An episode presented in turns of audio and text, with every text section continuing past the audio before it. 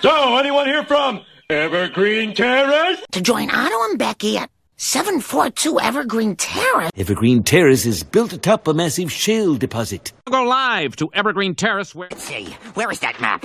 Evergreen Terrace. Good old Evergreen Terrace. 742 Evergreen Terrace. 742 Evergreen Terrace. A tiny slice of suburban heaven. Uh, we're almost at Evergreen Terrace, miss. 742 Nevergreen. Oh, Evergreen Terrace. learned it's Homer Simpson of 742 Evergreen Terrace. The gas rights transfer form for 742 Evergreen Terrace. 742 Evergreen Terrace. Water below Evergreen Terrace? Isn't this 742 Evergreen Terrace? On Evergreen Terrace. Turn the plane around. I want to go to 742 Evergreen Terrace. Residents of Evergreen Terrace are undecided. Terrace. Evergreen Terrace. The street that smells like pee. Hi everyone. Today we have a bit of a hybrid episode where my TV and music worlds collide. I'm joined by the Bill Oakley, who is a TV writer and for the purposes of this episode is best known for The Simpsons, as well as being referred to in recent times as the Gordon Ramsay of fast food. So thank you so much, Bill, for being here today. You know, we're all super excited. Uh, my pleasure. I'm delighted to be here. And I'm also welcoming back Andrew and Jason from the band Evergreen Terrace. It's always a pleasure and a lot of fun to have them on. So thank you so much for coming back on, guys, to help me out today. Oh, thank you for having us. I'm really appreciative. Yes, thank you. Bill, happy belated birthday for a couple of weeks ago. As such a, a fast foodie snack person, what happens on birthdays? Are there any particular indulgences that you like or cakes? Are you a cake person? I went to a re- fancy restaurant. I didn't. I, I did not go eat snacks. I didn't drag the because the family has to be involved. If it had been up to me, I would have gone to Arby's. But so I took everybody out to a restaurant, uh, a a fancy seafood place that was like on the waterfront for a very different type of meal than I normally have. Bill, I worked at Arby's uh, when I was like 19. Now, can you still eat Arby's, or are are you like are you turned off by the idea of it now? I, I just don't eat a lot of fast food in general, but yeah, I, I can go eat there. Okay, so good because a lot of times people who worked at places are now turned off by them, and I'm glad to hear that. That's because I really like Arby's, and I'm I'm happy to hear that working there did not turn you off from the whole idea of Arby's. Uh, nothing. Uh, I don't think anything gross ever happened like to the food or anything, but it was sort of like eye opening when you're like, oh, they aren't roasting beef. It's a big bag of meat paste and they steam it. Like- yes, you don't want to know too much about it. Big bag of meat paste. Meat yeah, we would hang them up and box them. All right, so for those people listening who are trying to join the dots and find that connection as to why I have these guests on, I'm going to hand over to Andrew to explain how they got their band name. Oh, um, when we started, we came up with a, a name like right off the bat. I think I got we got on stage and I said my name was our band's name just off the cusp was the Backpack Boys, and that wasn't gonna fly because that was not a good name. And so, sitting in a Wendy's eating a chicken sandwich uh, with our old bass player before Jason joined, he said that it would be a cool name to name the band after uh, the street the Simpsons live on. And that's where we got. I was like, yeah, Evergreen Terrace. And then everybody was like, yeah, let's do that. Me and the old bass player Josh Smith were were probably the biggest fans of The Simpsons at the time. Uh huh. Okay. And uh, and we were like, yeah, just watched it every day. So it's just like that's this makes sense. Let's do this. Yeah. I would like to talk about a parallel between Jason and Andrew in Evergreen Terrace and your writing partner, uh, Josh. So you have been working with him for a long time, similarly to Andrew and Jason, who have, you know, spent like 20 odd years together. Can you talk a little bit about what that relationship is like? In, in TV, like so, Josh and I don't work together anymore. We work together on certain projects, but we don't work together all the time like we did um, for like the first 15, 20 years that we were doing it. We were best friends from high school, and that's how that whole thing got started. Part of the okay, it, I'll just it's very clear in TV writing. It is much more fun to work with work with someone else. It's it, the benefits and the, the drawbacks are very very clear because the fun is sitting by yourself and writing is hard and it sucks. And anybody who can do that is weird, in my opinion. Like sitting by yourself and just writing it, it is, but when your, your friend is there, it's still hard. Actually, it becomes arduous after a few hours, but it's still much more fun to talk with your friend and make up the jokes with your friend. So it's much easier. It's much more fun. The drawback is you still have to split one salary. And this is why people like they, they don't pay you twice that for uh, to be a team. Hmm. That you get you get one salary and you split it and it becomes annoying because once you start having family you're getting you're getting half of what all the other writers are getting and even on your own for instance if we were to create our own show we'd still be making less than almost everybody else on the show because we're splitting the salary so that becomes extremely annoying and which is why people generally partnerships that start out as teams end up the people end up separating not because they don't like each other but because it's just it's just the income is too low as a team anyway so there there it's very clear what the what's what good and bad about being a team. Yeah. Oh wow. Well, you guys have to I split did it by by multiple people. Yeah. don't? Yeah. Yeah. I mean, like, what do those bands with 12 people do? How do they how do they survive with their 12 people? I wouldn't be able to do anything without the rest of the guys. I'm lucky to be like tagging along, honestly. I mean, like, and part of like most of the writing process for like the music and I used to write a lot of the lyrics, but in the recent recent album, Jason actually wrote a lot of the lyrics and I just, I mean, I just like to perform and just hang out and scream on the stage. And so I, I'll take what I can get. I'm, I'm very lucky. So like be surrounded by such talented people and like, yeah, you guys are great. All right, let me translate this and, and shake my head and jump out in the crowd. And, and then we all just lose our minds on stage. All right. Well, Bill, maybe we should ask. So, I have heard you talk about how um, you feel like the internet gave The Simpsons like sort of like this second, this second like life, really. And I suppose when we were all teens watching it growing up, you know, and as a writer, you're just getting like the standard ratings. You didn't have the internet like to know what was going on. How do you feel The Simpsons would be if we did have the internet back then? Like, how do you th- would that have impacted the writing? Because I guess my leading question to that is too like the evolution of the writers' rooms are so different, right? So when you were back in those early days, there's no internet, there's no cell phones, there's no nothing. And now, I suppose, like so from The Simpsons to like Disenchantment, there's you you you know people can be texting, there's memes, there's all sorts of things going on. So what do you think it would be like? Or what is it like now creating shows with the internet? I just had, is it like instant feedback, you know, like something like that? Like, because you would get that instead of having that, like, I think it probably would have screwed the show up somewhat because we did have a little bit of internet. But get- and I'm, pretty, sure you've heard me talk about this. Um, back then, people did not have the internet in general, but there was Usenet, uh, and there was a thing called Alt TV Simpsons, um, which people could post on, and it was you had to have it like back. Let me take you back to the early '90s.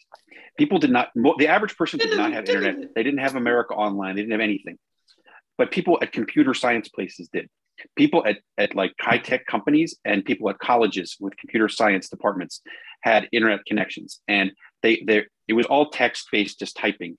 And and there was a thing um, called usenet.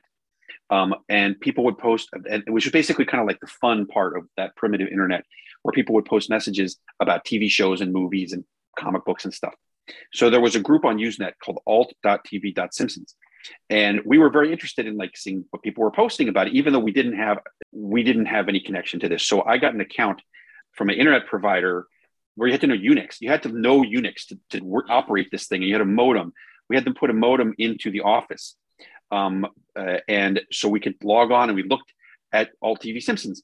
And for a while it was kind of interesting but basically what happened is the people the people who posted on alt tv simpsons were extremely critical of the show.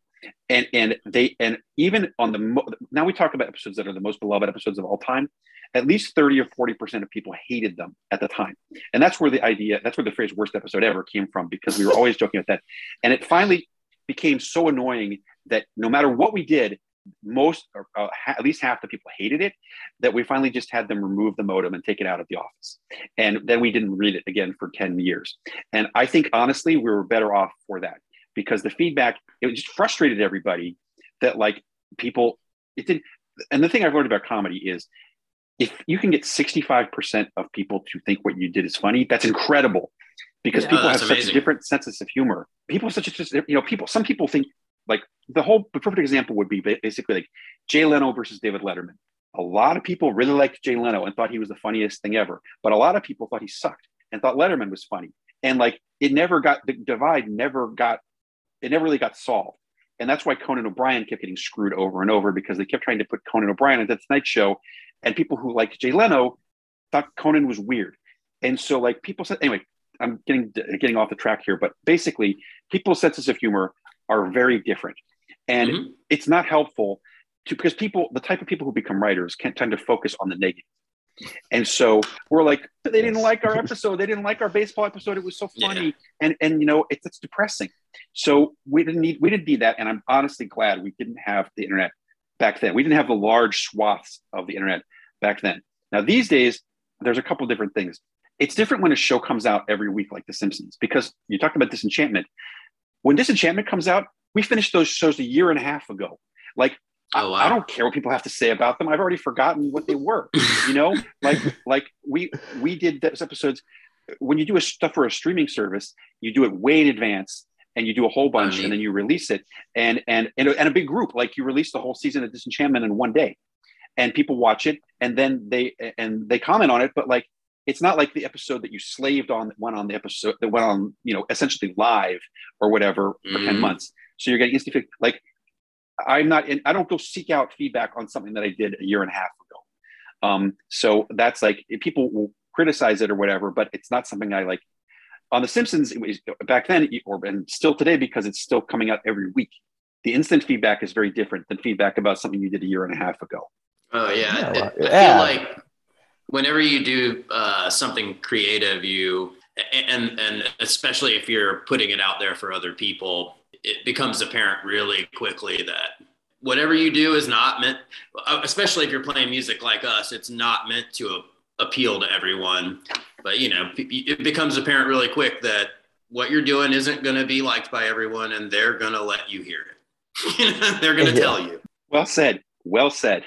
Very true. So if you, I kind of tell people like, um, it, it does suck to hear that kind of thing, and it doesn't feel good, but you have to learn to deal with it really quick, or you can't. Yeah. You might not be able to do that kind of thing if it's going to bother you that bad. You need to let it yeah. just. What's the church? Is that Churchill? With if you stop to throw rocks at every dog that barks, you'll never get where you're going. Well, I was just going to say, like, when you guys are performing, like, people can be really physical. Like, they can yell at you, they can boo you off stage, they can say all sorts of things, right? Like, like oh, that's like, very different than TV, yes. Yeah, you don't have that, like, it's controlled criticism, I guess, in the TV realm, whereas, like, on stage, it's live. Happening. Oh, but you know what? I have, and Jason have microphones, and we can talk louder than them and mm, call them out. yeah, but have you? Like, have you ever done that? No, sure. yeah, sometimes. We haven't really yeah. had to be confrontational with anyone. Yeah. We, we, have had someone tell us that, that we, you know, if you're in, on stage, in, someone's going to tell you yeah. that you suck. In Cleveland. Oh, yeah. Remember how they, like, so in Cleveland. That was they, like the way they told you that they liked you they heck yeah they heckled you. But like and then so before we you know before we like first couple times that we played there they're like they're gonna heckle you. If they like you they're gonna heckle you.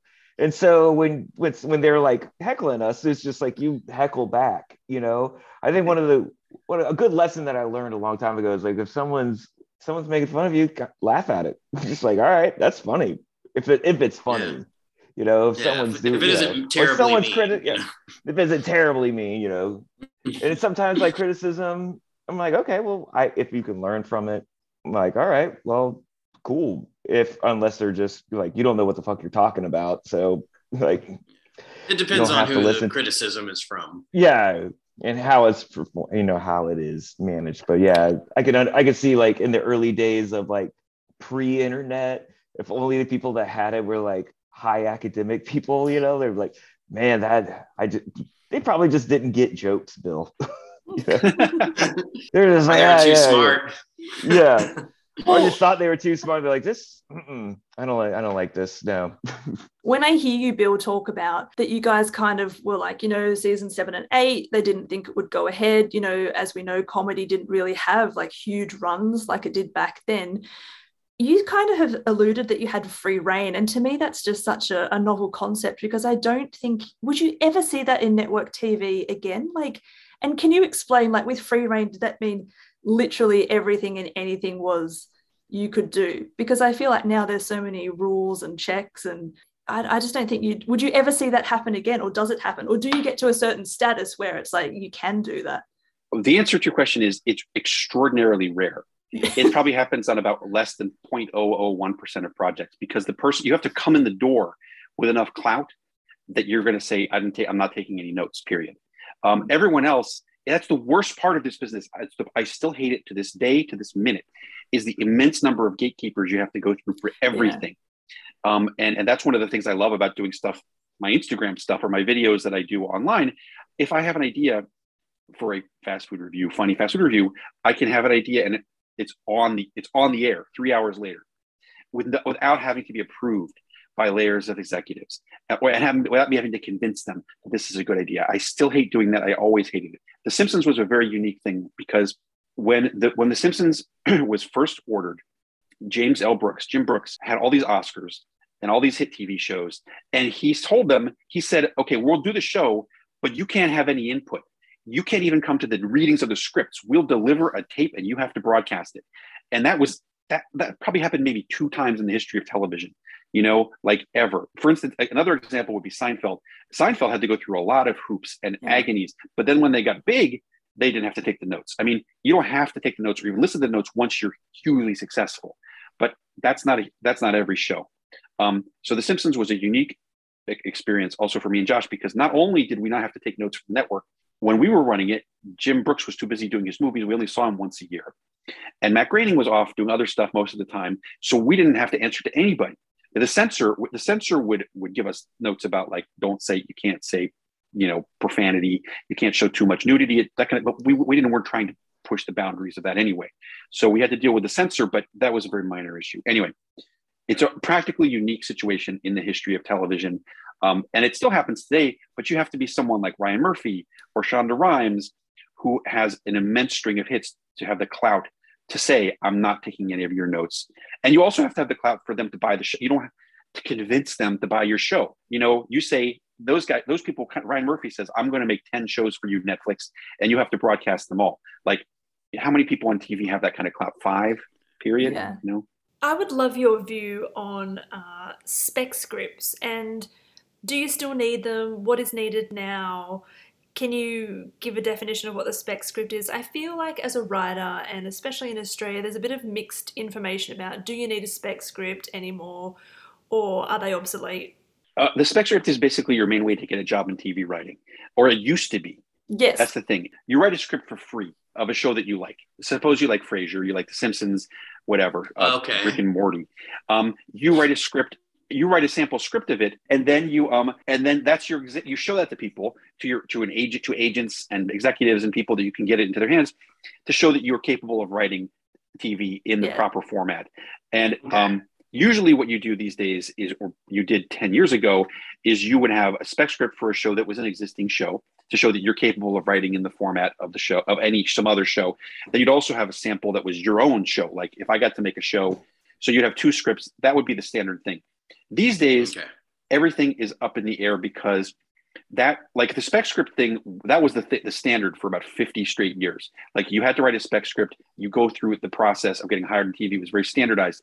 These days, it's not. Um, is that because, because of the streaming stuff?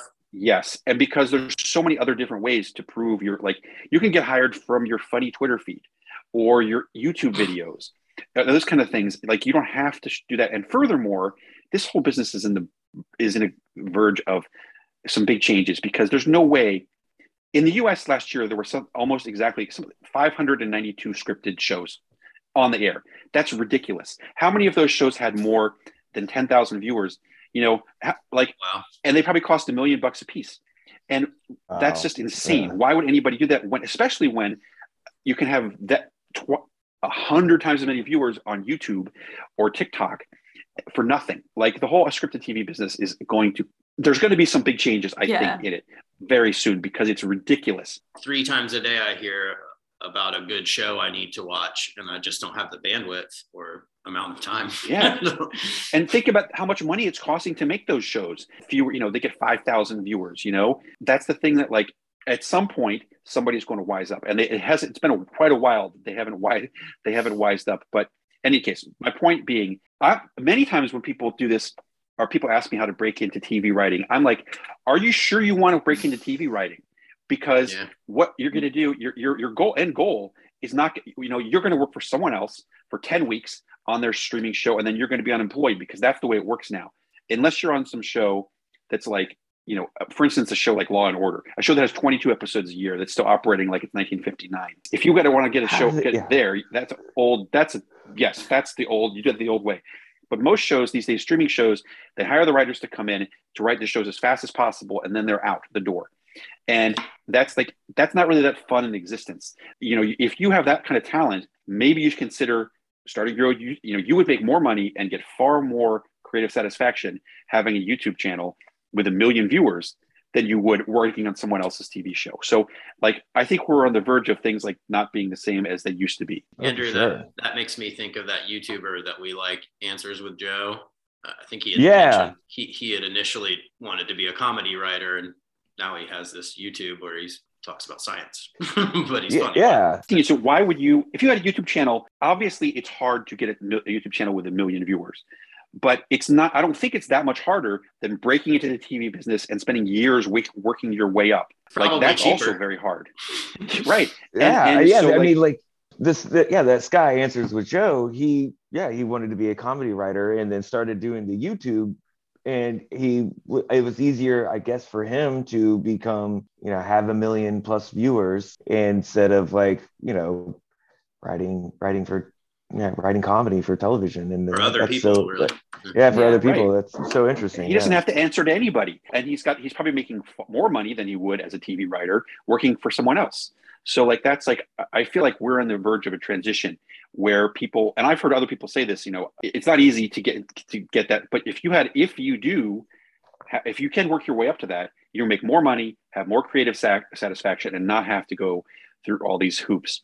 You know, you creating controlling your own destiny. Everybody would like to control their own destiny to some extent, and I think it's far more possible now than it ever was. Do you think there'll be like a like a golden age time for that where it will be no not not to say regulations but like yeah no no notes for some some content person and do you think that, that could actually eventually be perverted in a way down the line like how like television is kind of now where you have so many executives and people to go through. Yeah but or is it going to just be unregulated for the end of time? Yeah I think like it, it always comes down to Yeah. it always comes in the end everything in entertainment comes down to money. Who's paying for Yeah. it? Do you need someone else's money if you need to get someone else's money to pay for it then you're at their mercy. And you have to take their notes you have to do it the way you want. But if you don't need anybody else's money to do it then you can do whatever you want. You know that's, That's the- it. and that's what it always comes down to this comes down to what the the sponsors like I think it's time. I think it's time we talk about The Simpsons. I'm going to be shameless and I'm going to ask a question I've always wanted to know. Sideshow Bob is my favorite character, and I've always wondered with The Simpsons, did you assign people to write for the characters if they could, you know, get that character's voice better? Like, I know that you liked writing for Superintendent Chalmers, but did that mean that all those parts went to you? And did you arc Sideshow Bob's like storyline? How did that all come into uh, into creation? No, we didn't arc it. We did. We at least for season seven, we just copied season three. I still think season three. By the way, we didn't work on season three. All uh, so, uh, but I think it was the best season of television on any show ever. And Hmm. so, what we did was when we took over. We were like, let's just copy season three. And what did we do? We said, okay, we got s- season three. Had it? What did it have? It had six Homer episodes, four Bart episodes, one Sideshow Bob episode, one Itchy and Scratchy episode, one Halloween episode, and two Marge episodes, whatever. So that's what we did. And like even to the extent of putting them kind of in the same order. So that was it. But we never arced out any, there was never any arc to these things. They're all individual Yeah. episodes. Yes, seven was a copy of three. Although the stories are not the same, the content of the season is the same because we thought that was perfect. Like, and that's what the, everybody wants, or at least that's what people we wanted was we wanted a classic, a season that was like classic Simpsons with that exact mix, same exact mix of stuff. Oh, that's great. Yeah, I love no, the Homer episodes. they're yeah, favorite. they're always fun, and there's always a temptation to to overdo it with the Homer episodes, which is why we made sure we didn't we had a good mix. when you kind of did overdid it, like when when Homer is like humongous, Yeah, yeah, me too. like king size Homer. Yeah. Oh yeah. That was a good Oh episode. Yeah, god. Oh, Get, and- get, and- and he's holding the sign. Give me a ride or everyone will die. Yeah. Okay, and so no character dividing. Yeah, you never divided it up by character. Although Yeah. some people were more talented at writing for certain characters than others, but you, it was not broken down by character. It was broken down by generally by spec, like, and not even that. It wasn't broken down regularly, but in general, you would not give John Swartzwelder an emotional episode. He does the crazy episodes. You you know, and Jon Vitti would be given the emotional episodes because he is the great. He's great at the emotional stuff, the Lisa stuff, that kind of thing. Um, and other writers sometimes it was a mix, and you you didn't really know until you'd worked with them for a couple of years who was better at which type of thing.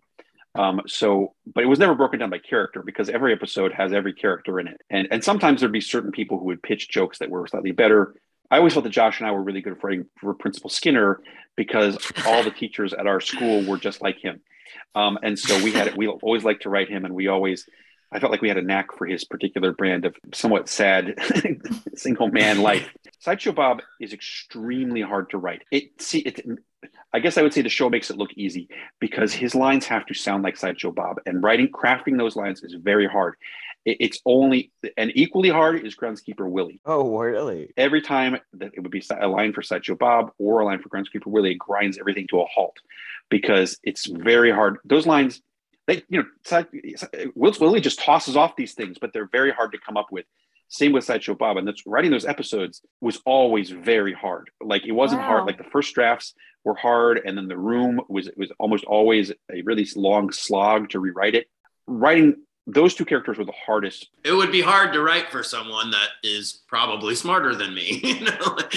I I think that um hearing hearing you describe it, Bill, it, it makes me have way more appreciation for everybody involved, not only like the writers, but also the voice actors too, because I didn't Yeah. realize that it would be like so many like a different writer for the same character uh, and with the different jokes or you know like so that and it, it it makes you know so the character has to have some kind of continuity too which it, it, it amazes me like how well that that goes that gets put on i'm not, i don't have any questions but that was just my statement that i had to say.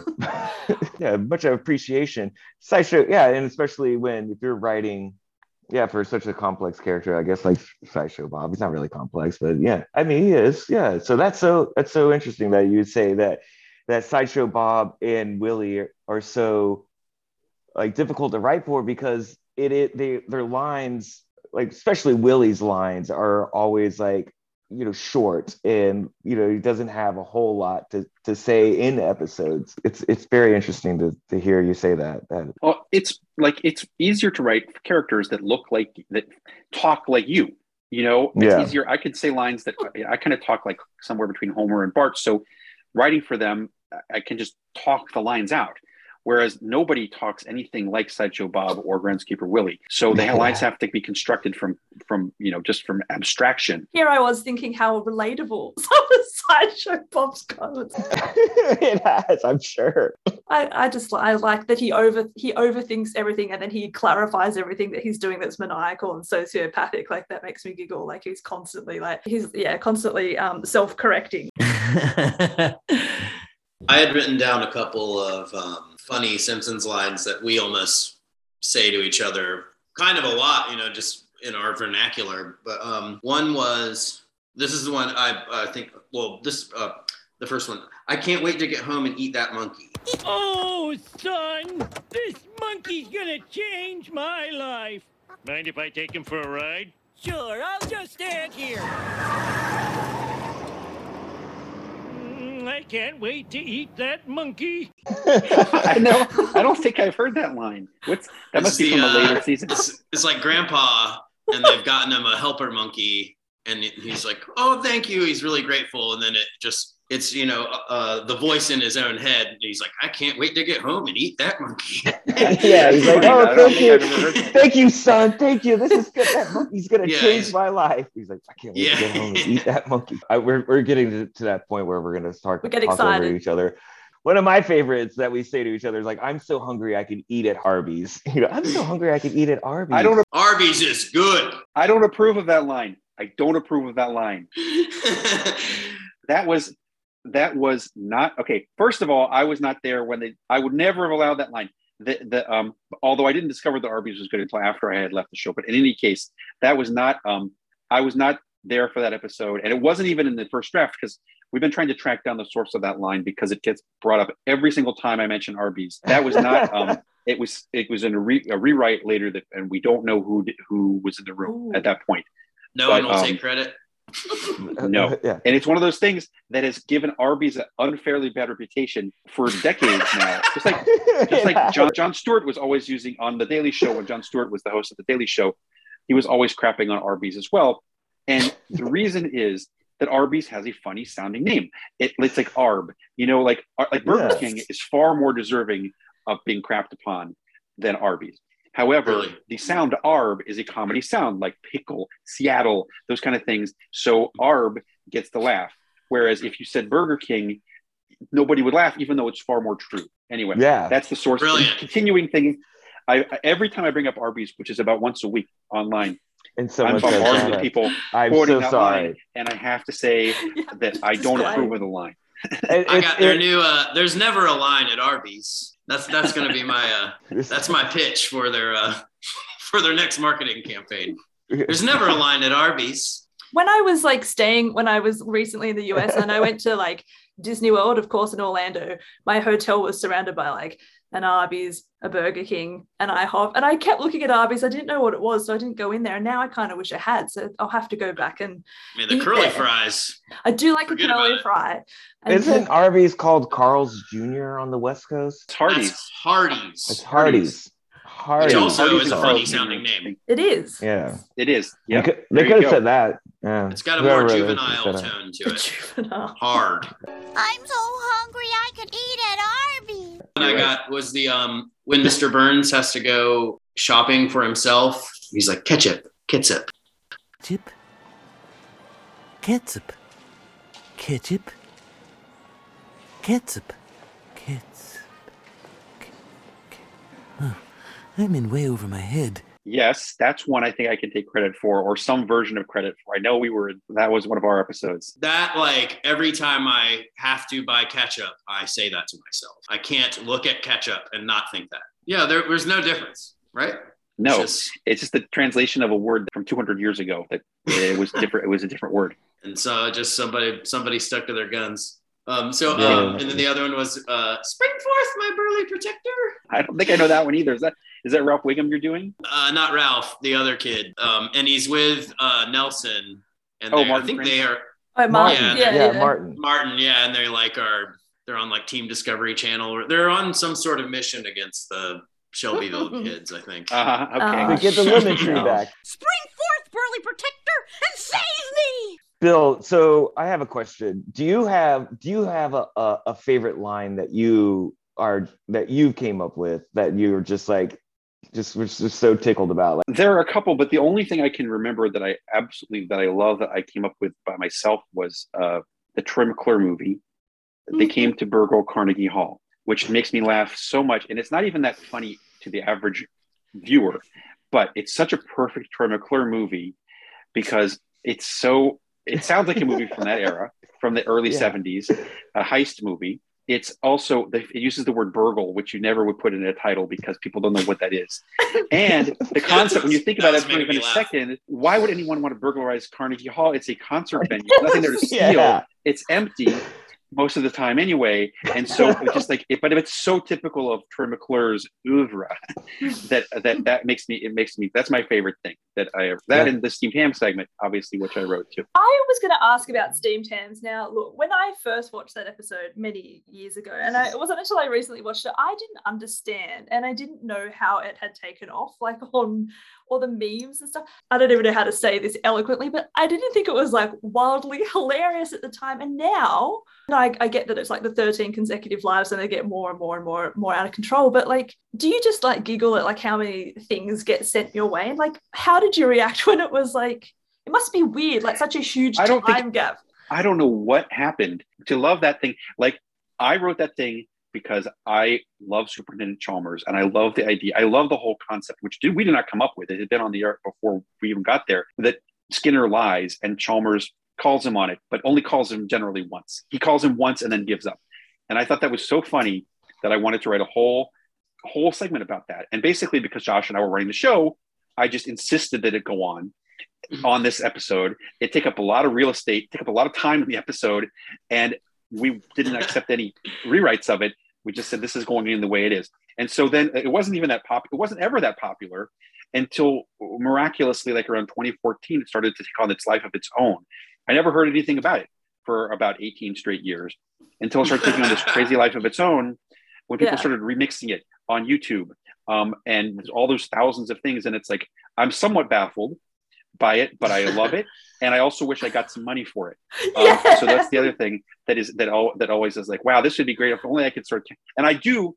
I have attempted to capitalize it in certain ways, you know, because when I do my my fast food awards, it's called the Steamies, based on that. I'm, I'm also launching a thing called the Steamed Ham Society somewhat in, a- in a month or two. Um, so I do, you know, I try to get, I try to take some notoriety from that. But I don't know what it is, yeah, but I want in. Yeah, it's like what what will that consist of? Could you please can you divulge anything? Like what will that entail? Uh, I can't divulge anything yet, but it's basically going to be kind of a little food club type thing with various levels of participation. So will it Is it kind like of be Fight like Club? It'll be kind of like an online club, and and but I don't. But uh, like it, I'm going to. I'll anyone listening, just follow my Twitter. You'll see I will never stop talking about it once it starts because I want people to join uh, and Will pay the dues that they that, that I can receive. Yeah. Would- yeah. If it's your first night at Steamed Ham Club, First, That's yeah. you have to eat a steamed ham. For me, one of the biggest takeouts is the vocabulary. And as someone who loves literature and writing in English, I loved how The Simpsons, and I think if you're a good writer, you're allowed to do that. You can make up words and change it. But I started using them at school in my own way. And I I think it's the word dumbening that Lisa uses. She says the dumbening. And I, and I used it at school, and my teacher's like, that's not a word. And I actually remarked, but it's on The Simpsons. Dear Log, can it be true? Do all Simpsons go through a process of dumbing? Wait, that's not how you spell dumbing. Wait, dumbing isn't even a word. the fact that that show had the power to completely change vocabulary is just astounding to me. Like that's such a testament to the influence that the show had. both Embiggen, both Embiggen and cromulent are in the dictionary now. Both they're literally actually um, Embiggen and cromulent are actually in legitimate dictionaries. Yes, both from that same episode. And the joke was at the time the joke was these are made up words. That was the joke. Now people watching this are like, oh, those are regular. They don't. There's no joke in the scene because those are real words that you find in the dictionary. Embiggen? Yeah. Yes. There's like a whole website, I love it, that's dedicated to words that were created from The Simpsons. Oh, yeah? Oh, yeah, I'll send it to you. I'm such an English nerd. I use them quite often. And I guess what else has The Simpsons imprinted on me? I use Ned Flanderisms all the time. Like I add. Oh, yeah? Yeah. Like, and in Australia, we go, alrighty, Roo. So I say that. And then, oh, and then, like, you know, in the Australia episode that you guys wrote, like Bart versus Australia, when you say dollary oh. dues, people say that Oh here all yeah, the time. that's the real thing. And that flag, that Yeah. flag is people sell that flag with the butt on it. And somebody just sent me on Twitter, like like last week, there was some interview with the old former prime minister in front of that flag. Yeah. I'm sure you must have seen that. yeah, it's pretty funny. So they're selling this flag that y'all put in the hmm. thing, and you're still yeah, not getting it. yeah. cut. I'm glad that Is- they, you're I'm not- glad that they've embraced that. I mean, I'm glad that Australia has now has a good sense of humor about it. I think Yeah. at the time, a lot of people didn't like it very much, but now Oh. people have come around. But had anyone been to Australia when they'd written that episode? No, that's a joke. Nothing about That that. is the so whole point of funny. that thing was when we were writing it, we were like, well, Josh and I bought one guidebook to Australia so that we had a little bit of a- an idea of like the you know some of the geography and stuff of it. But the whole point was it was assembled all from just stereotype jokes because there was a lot of That's funny. Australian stuff in like the late 80s with Crocodile Dundee and Jocko and things like that. That and so the whole point of the episode was we don't want this to be like real Australia. It is a cartoon pastiche of stereotypes of Australia, of corny Australian stereotypes that we've all come to know. Um, and that was really the joke for a lot of it. And I understand in Australia when people saw it, they didn't. Many people didn't get that or didn't like it. Um, and, and I can understand why because you're like that's not what we're really like. We're, and we don't all talk We like know, that's Crocodile Dundee. funny. We don't drink but it's- Fosters. It's so funny because you, know, you can't really even buy Fosters, but then you go to the States and it's literally like everywhere and it makes me giggle that that's like a. It's the Australian thing. Is that there's a whole restaurant chain called the Outback, Outback yeah. Steakhouse. I know. In Nothing America. Australian about it. No, and they sell Fosters, and they got posters of Ayers Rock and all that stuff in there, and every menu item is the whole menu is filled with this corny, corny I know. Australianisms, and they're all named after things. Oh, yes, no. everything like that. yeah, it's But in- bad. when in we went to Australia- Australia, there's no bloomin' onions. Australia, I think in general has a good sense of humor, and that was the whole reason. One of those reasons we did it. If we'd done that, other com- other countries that The Simpsons has subsequently lampooned, like Brazil, they didn't, they didn't like it at all. They didn't like it at all, and they still didn't like it. They had you know press conferences to denounce The Simpsons and crap like that. We were pretty certain that Australians having a good sense of humor would embrace it, although ultimately it took about twenty years for them to embrace it. Yeah. That's funny. The other embarrassing thing I could admit to you is that we did a performance with Bartman, like the choreo, like when that song came out, we did a choreographed performance at my primary school. That was really popular back I then. know it's it amazing to think It was in the it's charts. amazing to recall a day when people like that uh, unironically that, that people the bartman was a top 10 hit and that people didn't have it, it was liked unironically by millions of That's what started my dancing. And I also got the word dreamboat from Homer in the Dud episode. I, I use the word dreamboat all the time. oh yeah you didn't have that that's not Well- that's a real common or at least you'd be very common in the in the us at least in the, you know the 20th century No, and when I say it here, people look at me like a little bit strange. like, he's a dreamboat. And they're like, what? I'm like, yeah, like What a I get dreamboat it. is. What is a dreamboat? I don't know, but people call me that all the time, and I just What is a dreamboat? he's Get out there. dreamy. I mean, I know Yeah. if you hear it, you're like, oh yeah, well, yeah. What, obviously what's the giving a origin of that phrase? Well, I like to know the origins of phrases. We'll get to the Yeah. etymology of I it. forget all of them, but Maybe you're around somebody that's good looking and you feel like you're floating on water. what's the inverse?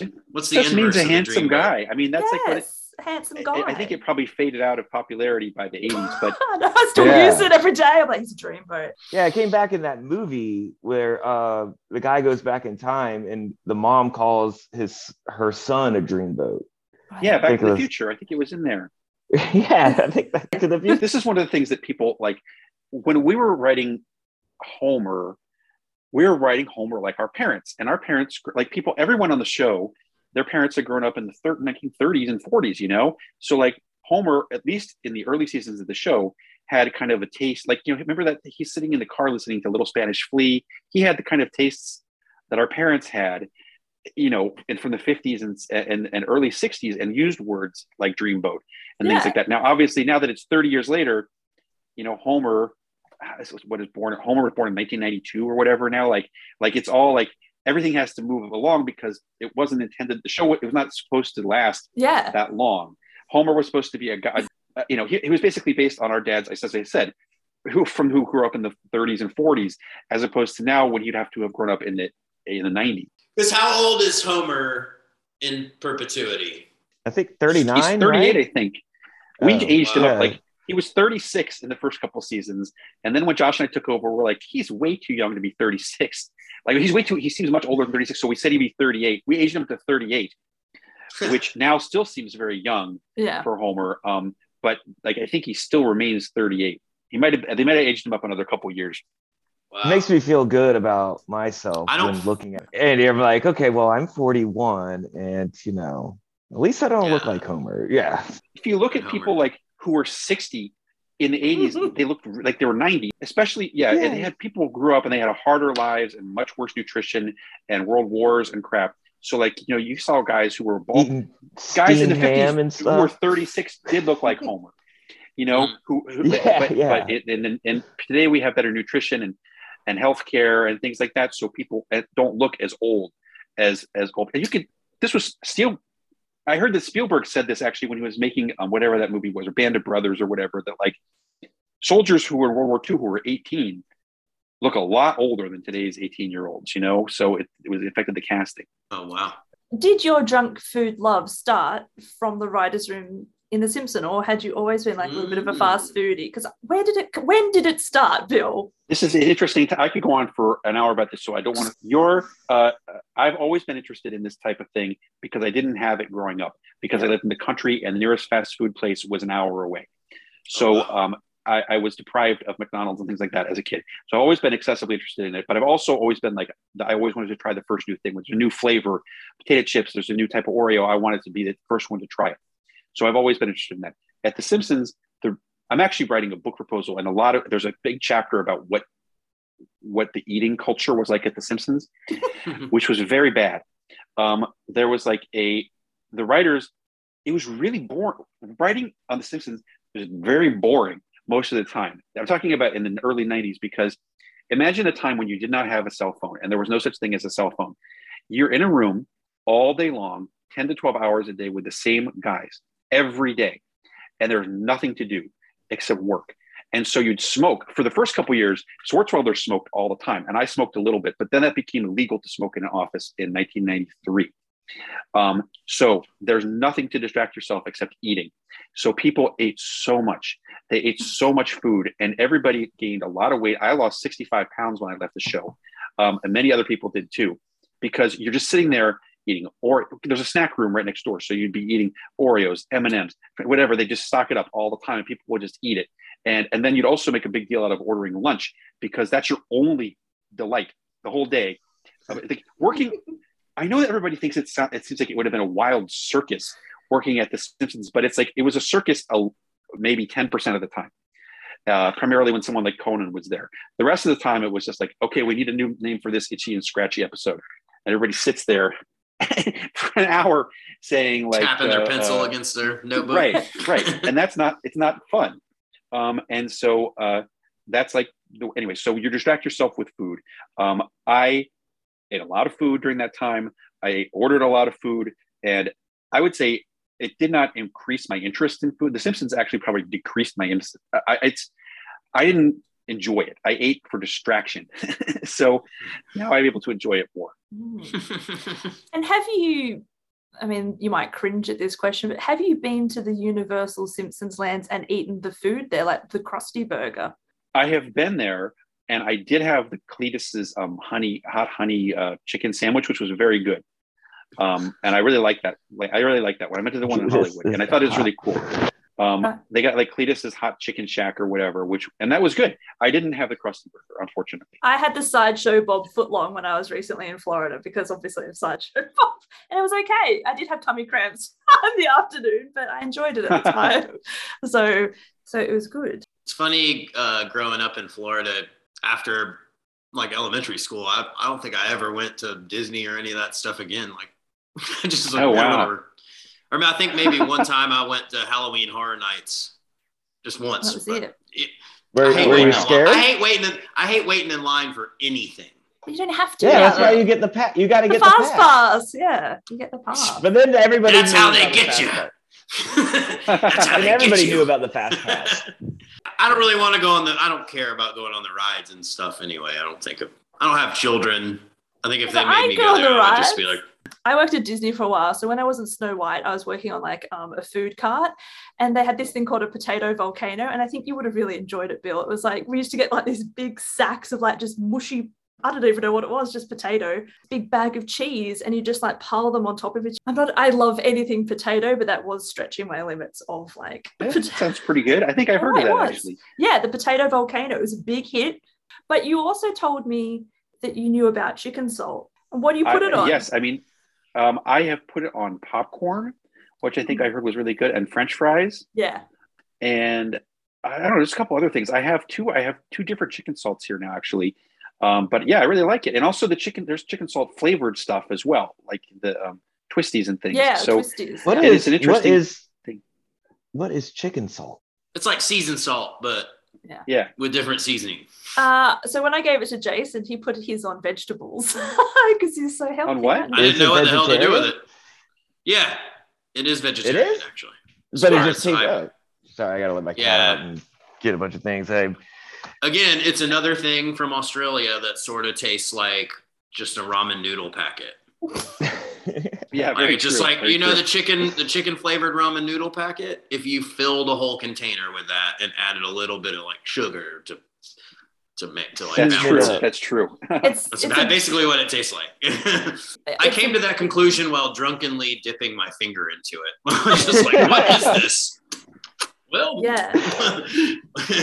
it's like very divisive here about like like like like the burger shop whether you have chicken salt whether you're a chicken salt eater or just a plain salt and i'm a purist i like the plain salt so it does divide our Uh, nation uh, why wouldn't it call? Why wouldn't some things call for chicken salt and some things call call for regular salt. Well, Andrew, you, if Yeah. you tried you it, can't you can't just get along like you know mm. divided it- it- country and here. it, yeah, it makes everything yellowy. I don't know. I'm, I'm really weird. Ew. about my- I'm really funny about my potato. like jaundice. Kinda. It's like if you leave it on potato, it looks like Is yellowy it- Chicken salt. It's fun to say chicken salt. I got it over here, Andrew. We'll, we'll try. We'll try my. Do it. Try, we'll try it. my chicken salt. Put it on something. I'm try my chicken salt. if any of the Simpsons characters were to listen to Evergreen Terrace and their, their heavy metal, which which characters do you think would listen to it? Oh, those bully kids. we don't have any characters like that. Otto probably yes. yeah, that's obviously. what I said. I mean, there's not there aren't the Simpsons does not have a um Well, huge sh- assortment of people in that demographic, which is one of the reasons that Josh and I created that show Mission Hill, because like the Simpsons has two character like The Simpsons has one character between the ages of 12 and 30, and it's Otto. yeah. That's it. And so that's where we created Mission Hill, which is all, mostly characters between those ages. Um, So there's not like so. Yes, probably Jimbo, Dolph, and Kearney, one of them at least, and Otto. But honestly, the demographic is not really present in the Simpsons universe. But, but Bill, so um, Jin Jin told me that you were um, going. You both were going over the our Furnace Fest video. Oh yeah, I Yeah, did yeah. take a look at it. Yeah. How did how did you like that? Are, are you from? Are you from, familiar with that that world? Are you into Not really. like into any like underground what music and what what was your thoughts of this like seeing that and then like all the moshing and dancing and whatnot Well, it's rather scary. Graphic. What what music do you like, Bill? I just listen to random crap. Like normally, I I listen to 90s. I listen to R and B from the, like the 80s and 90s Oh, and and nice. I listen to sta- radio stations. I listen to Do these radio stations from like Chicago that just play that stuff all day. Um, and then I also listen to classic country, and that's like Oh. pretty much it. it's a weird thing. I don't like have. I I mainly just listen to radio stations from other parts of the country um, that play stuff. I don't like curate a lot of my own music. I, I've I've been listening to like this one Motown mix that I've been working on. It's probably like five days long now, but it's like that's the only thing I listen to lately. I just put that on shuffle while I'm driving. I mean, Yeah, so that's pretty much the same with me. I have a couple of playlists, and I find something on Spotify that I like, and then I make it make its own radio station based on that thing, Mhm. and I listen to it until I get sick of it. So when, when you when you say like old country what what what kind of old country are you talking classic like are you talking about like merle haggard or are you talking like garth brooks I'm talking like older than that. Like I'm talking like stuff from like oh like like R- Roy Hank Acuff, williams the- Webb oh. Pierce, stuff from the 40s Okay. and 50s and 60s. I used to do Oh, a radio nice. show in college that was all that kind of stuff. Um, Okay, that's I love that stuff. You know, that I- also bluegrass stuff from that Bill Monroe, Western swing, um, that kind of stuff. So like all the way up till about 1975. And then I consider it, I don't consider anything after that to be classic country, even though that's what people now consider. People people consider Garth Brooks classic country. I'm like, if it's not Roy Acuff or Ernest Tubb, it's Yeah, not classic yeah. country. yeah yeah, if you could buy it on CD. But probably- when it came out, it was it on CD. it's not classic. What are you watching comedy wise, Bill? Like I have a TV spreadsheet because I watch like nearly everything. But what are you watching that's making you, laugh? spreadsheet? Yeah, I work A and I categorize it whether it's an A show, a B show, an F Huh. show. Man, does that take the the show that I most out it? love right now is Stath Lets Flats. Have you seen that? Does anyone know what that is? Stars Jamie Demetriou. Um, it's hilarious and it's so. I, I think it's, it's apparently quite popular because that guy has become famous and is now getting cast on American shows. Um, it's called Stath. His name is Stath. Stath Lets Flats, and he works at a real estate agency that rents that has rentals. And um, it's really, I would say, it reminds me of the off the classic Office, except that it's like you know 20 years later, new generation, new types of people in it. Um, and it's a lot of it really deals with the uh, with uncomfortable, like a lot of British comedy does, the uncomfortable uh, conflict. Uh, and it, it's it's really it makes me laugh more than any other show has in years. Bill, what what got you interested in in doing comedy? What what were you or were you? Um, I'm sure there were a variety of things, but um, like for me, I I I realized I was a big fan of it when I was a kid, and I got into like Kids in the Hall. For me, it was Mad, Mad Magazine. Like I grew up, Mad. Mad Magazine was you know, everybody who grew up between 1950 and 1980, that was their one. That was the only funny thing that kids really, other than Saturday morning cartoons, which are kind of infantile, like Yeah. Mad was the only thing that that kind of shaped your sense of humor, and and then it became National Lampoon as you got a little bit older. Um, and so like it was Mad, and I wanted to be a cartoonist. You know, I wanted to be the kind of person who would draw for Mad or draw comic strips. You know, in the newspaper when that was a big Mhm. thing, and then I gradually transitioned to just doing the writing part of it. But it's I always wanted to do something like that. I'm sure telling your mom, like, Mom, I'm going to be a comedy writer. That's about. It's probably just slightly better. It's slightly better than telling her you're going to be in a punk rock band. You know, like- she's like, "Oh, are you really? Uh, are you going to go to college though?" you know, like- yeah, I imagine that's kind of a. It's not the. It's not the first thing that's going to pop into most people's heads when they think about a career to to jump into. I think they wanted me to be an art because they knew that I like to draw and do stuff like that. So I, th- I they believe they were trying to push me towards being an architect um, Oh, because you get to do that kind of stuff and design. But that did not work out. Um, so I like you know I the TV thing kind of took off. Fortunately, before I had to go back to architecture school. And get a job at, at Vandelay Industries. You knew I, always wanted to pretend to be an architect. what are you working on now? Is, is there anything in the pipeline? Like I know a lot of writers have multiple projects, and we're always told to have multiple projects on the go. So Yes, I have tons of stuff that I'm working on. I just finished uh, uh, for the past year. I've been the head writer and executive producer of Close Enough on HBO Max. Close Enough is a show like this is the, this is the problem with today's TV environment. Is like in the old days, people would have heard of your show. They would have at least heard the name of your show because there are only 80 shows on the air. Now now with like- 592 shows, don't have any. You're if people even heard of your show, it's amazing. Anyway, Close Enough is a show, a very funny show, animated program from the guy who did Regular Show. Have you ever seen that? Um, I worked with him on a number of things. JG Quintel. Uh, Oh, this yeah. is is his same sensibility, his same style of art, but it's taken it's the surrealness of regular show in a more domestic setting. Um, and so that show had already been for two years, and then they hired me to come in and be the head writer for season three, and season three should be out next month um, on HBO Max. So I just finished that.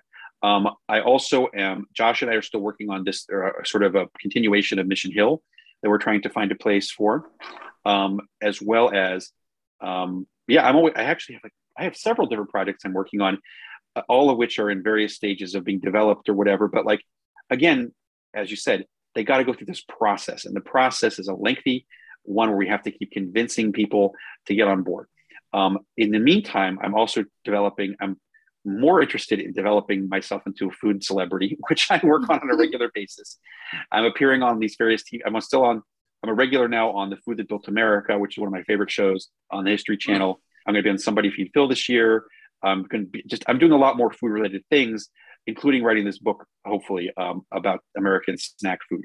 So, like, um, I would prefer to do that. And as we discussed earlier, as I discussed earlier in this very broadcast, I like doing that stuff because I don't have to convince a whole bunch of executives at a TV company that it's funny, that it's good. I can just deliver it directly to the audience without going through this, eh, jumping through all these hoops. Yeah, and it's frustrating too. Some things get greenlit and then they they get cancelled anyway. It's incredibly frustrating that process. Well, even the even more common these days is your show just goes right into oblivion. Like Yeah. net, this is the problem that that for instance Netflix. Netflix has like four, how many shows does Netflix have? Thirty or forty new shows per week, and so like your show gets your show gets like uh, literally six hours of attention on the Netflix Twitter account. And it's dumped onto the thing, and then people have a weekend to watch it, and then it's, they've already the next thing. It's already the promotional mechanism has moved on to the next thing. So like mm. your show has about maybe 70 hours during which it's Catch on. and then it's gone. Yes, and then it's gone for another year or two. And like that's like that's a depressing outcome for having worked on the show for two years, you know, and and spent all this time and money on it for it to just go right into oblivion. Um, Yeah. so Oh, that's like so not it's not only getting canceled that happens too. back. But Yeah. even if you're not canceled, nobody sees it, nobody ever hears about it. Is that that's not so much better an outcome? do you have a strategy for your food like how do you know and how do you keep track of like what's coming out like do you have a spreadsheet do you have a food spreadsheet how do you or is it just you driving past it you see the new menu i don't know over there if they change them seasonally but i, I feel like you just because you're all over it you're in the drive through You're, you're on Curly fries are out of season right now. yeah, no, that's totally true. And there's it's That's not right. hard, honestly, not to give away this. There's about six websites that cover food industry news, and you look and it says, you know, Arby's is going to re- bring out their new whatever, their new fish sandwich on mm-hmm. December 16th. Like, and then I show up on December 16th. It's not. It's honestly very easy to keep track of that stuff because it's all you know. There's I, I read the food industry publications, and there there's only like five different ones. Do you eventually hope to, like, so you're uh, talking about American snacks? Do you eventually hope to just maybe travel the world and and, and snack snack around the world? That would be great. Yeah, I you mean, can go there's do a, a- like- uh, like a German, Yeah, a German Paprika, episode. German uh, Pringles. You know, They have those There's- Kinder there's a lot eggs. Yeah. Yes, I love those paprika Pringles. They're the best ones. In Yeah, my opinion, the They are ones in the really good. Yeah, it's literally the best snack that uh, you can find in a gas station in Germany. I'm so glad we agree on, on this. Or, or besides, uh, yeah, uh, Jägermeister. We have um, a good deal of experience with eating just fast food snacks, and because just all the years on the road, you just I believe it. You got to you get know, fast I've food. had a lot of cup of noodles. My trick was I would take you'd buy a cup of noodles and then you go, you know, it, there's the coffee thing, but you can get the hot water out of it. So if you're on the road, you go fill the hot water up in your cup of noodles. You're on the go. Got you Ah, you don't, you you don't need your- a. You put your chicken salt Vegemite flavor into it, and uh, you're good to go. Yeah. You should come to Australia and snack around here. I feel like maybe you'd be disappointed though. I feel like America really is the mecca of like. No, okay. So from from Europe to um, Australia, I believe that Australia had like in in the gas stations had a better variety Oh. of of snacks. I'm not saying talking bad about Europeans and their gas station snacks. Snack game's a little weak. Yeah, snack games a little weak. We have Yeah, good ice cream. You do, ha- yeah, Yeah, yeah, we have good because ice you know you're, yeah, it's hot- you know it's hot all the time. So yeah, so we're always yeah, eating yeah. ice creams. Yeah, you got to have ice cream like Yeah. all the time. Yeah. I can't send you Yeah. that bill, but unfortunately, but we do have good Oh, ice too bad. creams. You, could, you, could, you, you could get some space ice cream. Do you guys have space ice cream there? The It- it's, it's, space, That's and that's space ice ice cream. cream. Yeah, yeah, that, that's yeah, like space, the dr- yeah, freeze dried ice cream. That's it, freeze dried. that. That's the word. Well, I'm just a big potato fan. Oh, fantastic. Don't eat that much junk food, but I'm a massive potato fan. So any uh, Yeah. sucker. And my favorite chip is only available in America, and it's the Ruffles cheddar and sour cream, and that's my guilty pleasure. Oh, wow. Oh, that oh that that is a good chip though. The best chip I had it was maybe like a year or so ago, and I cannot find it anymore. And it was Doritos made uh, like a salsa verde flavor. Yes, that It was, was, very it was good. in a green bag. Oh man, I can't find them anymore anywhere. Oh, must have been a limited edition. Just, just last month, they introduced this uh, flaming hot variety of those cheddar and sour cream Oh, good ones, and it's they're very good. I definitely eat too many of them in America. But Bill, you are like the snack food expert, and I can see plenty of them in the background. For those people who are listening, I'll get Bill to describe what we're looking at. this whole room is filled with snacks. Most of them are off to the side, but that right there is all the most recent stuff. That's not There. That's not the bed you sleep in, is it?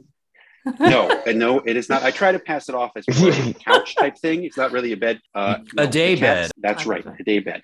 That's right. It's a day bed, and it has a um. Uh, that's where I keep some of the the more presentable snacks.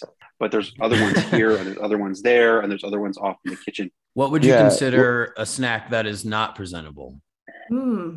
Good question, Jason. Gosh. Well, anything that needs to be refrigerated for one. Okay, Um, great. Mm. anything any any liquid thing i don't keep bottles of stuff there like uh, i got a lot of hot sauces this tends to be more like chips and cookies type stuff Mm, okay.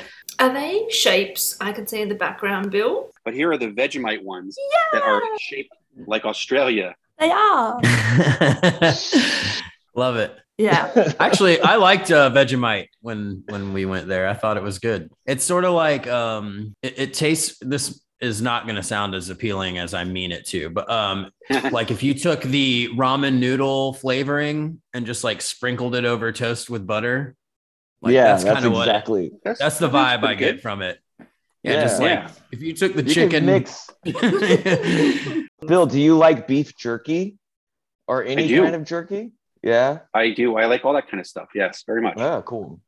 I don't I don't eat I don't eat uh, beef, but I do like salmon jerky a lot. Yes. I've had that, and it is pretty good. I do It's like that. good, And yeah. Turkey, you know, turkey stuff is not bad either. Um, Yeah. I've had a lot, and I've also had vegan jerky. Uh, Vegan- there's Louisville some good vegan, vegan jer- jerky.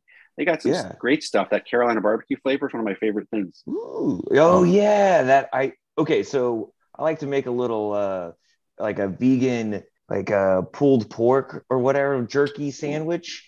So I put it, I heat it up with some uh with some barbecue sauce, and then I put it on a sandwich. And I'm and That it's, sounds- that's it's a good delicious. idea. It's it's so delicious. It's like oh man, I'm eating vegan. This is great. What do you what do you use as the the like So the- there's like this, the um, pulled the pulled whatever the pulled meat yeah, like that's a, not meat It's dried tofu, like oh okay hydra- you know, dehydrated Oh, okay. tofu that's been flavored, different styles of barbecue, and so it's very barbecue like. And then you know, just cook it with. I'm curious about the jackfruit taco Yeah. filling I've seen. Yeah, that looks yeah. like it would be Me too. I could be convinced um have you had the um KFC vegan chicken They're Yes. like s- Yes. they're very Have you? I did. I didn't like it, man. I wanted to like it, and I didn't. They- They're just. They aren't even like in the. They're just squares. They aren't even in the shape of a chicken. They're so that's what's so weird about it that they don't like. We're so used to the, the shapes of McDonald's McNuggets where they Yeah. concocted these shapes that look like they could be pieces of chicken a little bit. They look like they're Yeah. from some sort of sporting good, like uh, like they're from some sort of golf practice or something. And they they're also rubber. Like I thought they were okay. Honestly, the taste, if you can get past the weirdness of them, the taste was pretty close to the KFC chicken, which is not really that good. Pretty, it was decent. It was definitely decent, but it was uncanny in, in a number of different ways. Don't judge me for having Coke for breakfast. It's very early here, but it'll keep me So, keep me I do the same energized. thing. In fact, I just had one for breakfast. Did you? What about that Starlight Coke? See, we don't get anything like that in Australia. And I saw you, and I, I was didn't like, try that. We don't, I just like the the can, the label, and I got It- excited. it's very pretty. I like that they're trying new things. Like Oreo is the only other American brand that's trying new weird things. And like, so this Starlight Coke is like supposed to taste. I- I think we sort of figured out it's supposed to taste like s'mores.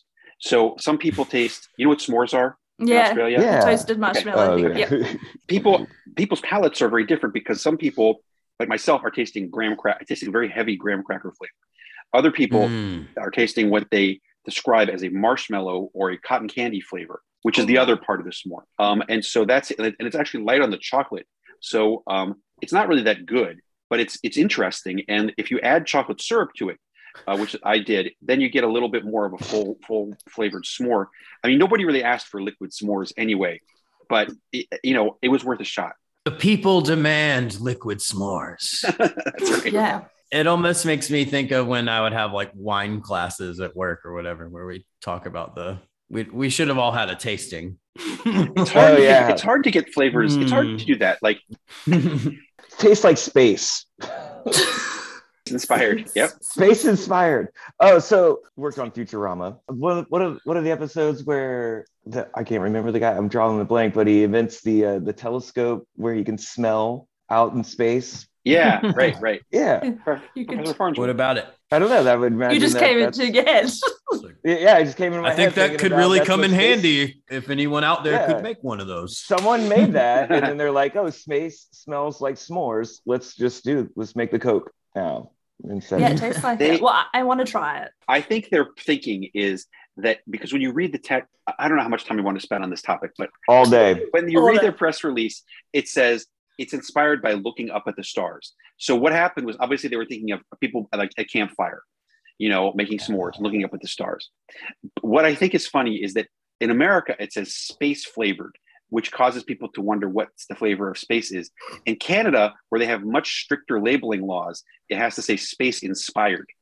And I find that Mm. amusing because Canada is really strict about their labeling laws. So no space flavor. We're not, it's not Oh, space that's flavor, so funny. we're not going to let you put the label. Wow. I like that. In Canada, Anyway, you can't I've- say it tastes like something arbitrary if it doesn't. Yeah, they're real strict their labeling laws um, in Canada. But anyway, Bill, thank you so, so much. This was an absolute blast and something really special, I'm sure, for all of us. We look forward to the Steamed Ham Societies and all your other projects and works. And if you want to check out Bill, he is that Bill Oakley on Instagram and Twitter. guys, it was great to meet you. Uh, it was great to meet you and, and talk to you. Yeah, thank you, Bill. Pleasure to meet Jen, you. thank you for having us too. Yes, thanks, Jen. All right, Jen. Thanks for having me, guys. Bye bye, everybody.